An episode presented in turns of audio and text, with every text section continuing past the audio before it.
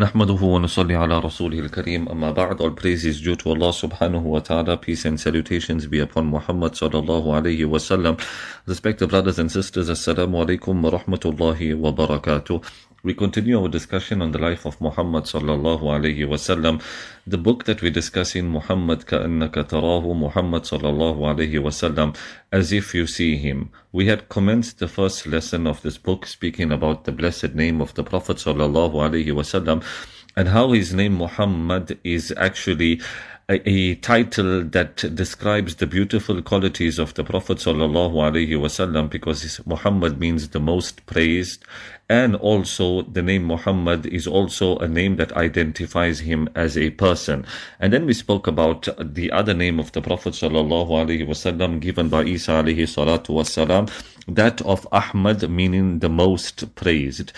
And the other titles that the Prophet ﷺ was famous for was was Al-Aqib. And Aqib means the one that comes right at the end. And the reason why the Prophet ﷺ was given this name of Al-Aqib was because obviously he came right at the end after all the other prophets that Allah subhanahu wa ta'ala had sent into this world and no other prophet will come into this world after Muhammad sallallahu alayhi wasallam. Another famous title that the Prophet sallallahu alayhi wasallam was known as was Al-Hashir. And Al-Hashir means the one who will be resurrected first by Allah subhanahu wa ta'ala.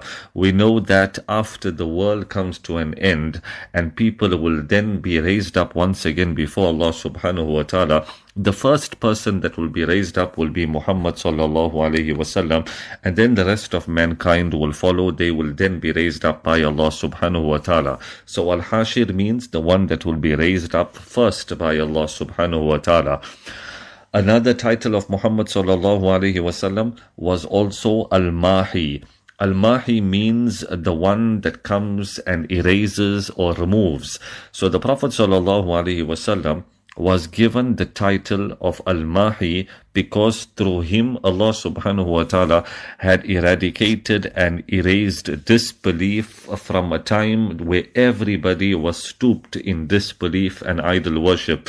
We know the period prior to the birth of Muhammad sallallahu alayhi wasallam was commonly known as as Ayyamul Jahiliyyah the days of ignorance and idol worshipping was the order of the day. So Muhammad sallallahu alaihi wasallam came as the one who eradicated disbelief and erased it from that time and the light of Muhammad sallallahu alaihi wasallam came in the era of darkness and started to shine then and will continue to shine till the day of Qiyamah. The Prophet ﷺ was also mentioned in the other scriptures that Allah subhanahu wa ta'ala had sent down to the previous nations that, that had come into this world. Specific mention was made of him in the Torah and the Injil and Muhammad ﷺ was helped in his mission by the greatest of all angels and that was Jibril alayhi salatu wasalam. He also carried the banner of honor for his family clan that he belonged and he was the most honored member of his family. The Prophet ﷺ was rightly guided himself. He was the best of guides for others. Now this is also shows the perfection of Muhammad ﷺ because if a person is rightly guided himself, it's not necessary for, uh, for him to be a good guide for others and vice versa. A person can possibly be a good guide for others but might not be rightly guided themselves. But Muhammad wasallam reached such a level of perfection that he was the most perfectly guided person and he was the best guide for others to also follow. He was elevated in ranking by his Lord Allah subhanahu wa ta'ala.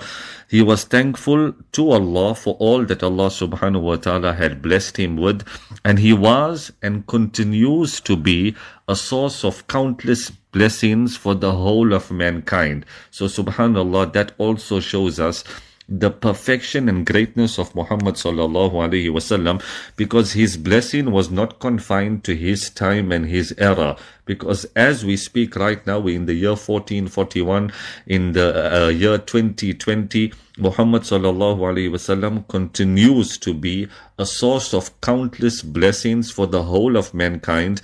And that will continue right even post the day of Qiyamah because we will all be in need of the blessing of Muhammad sallallahu alaihi wasallam till we gain entry into Jannah.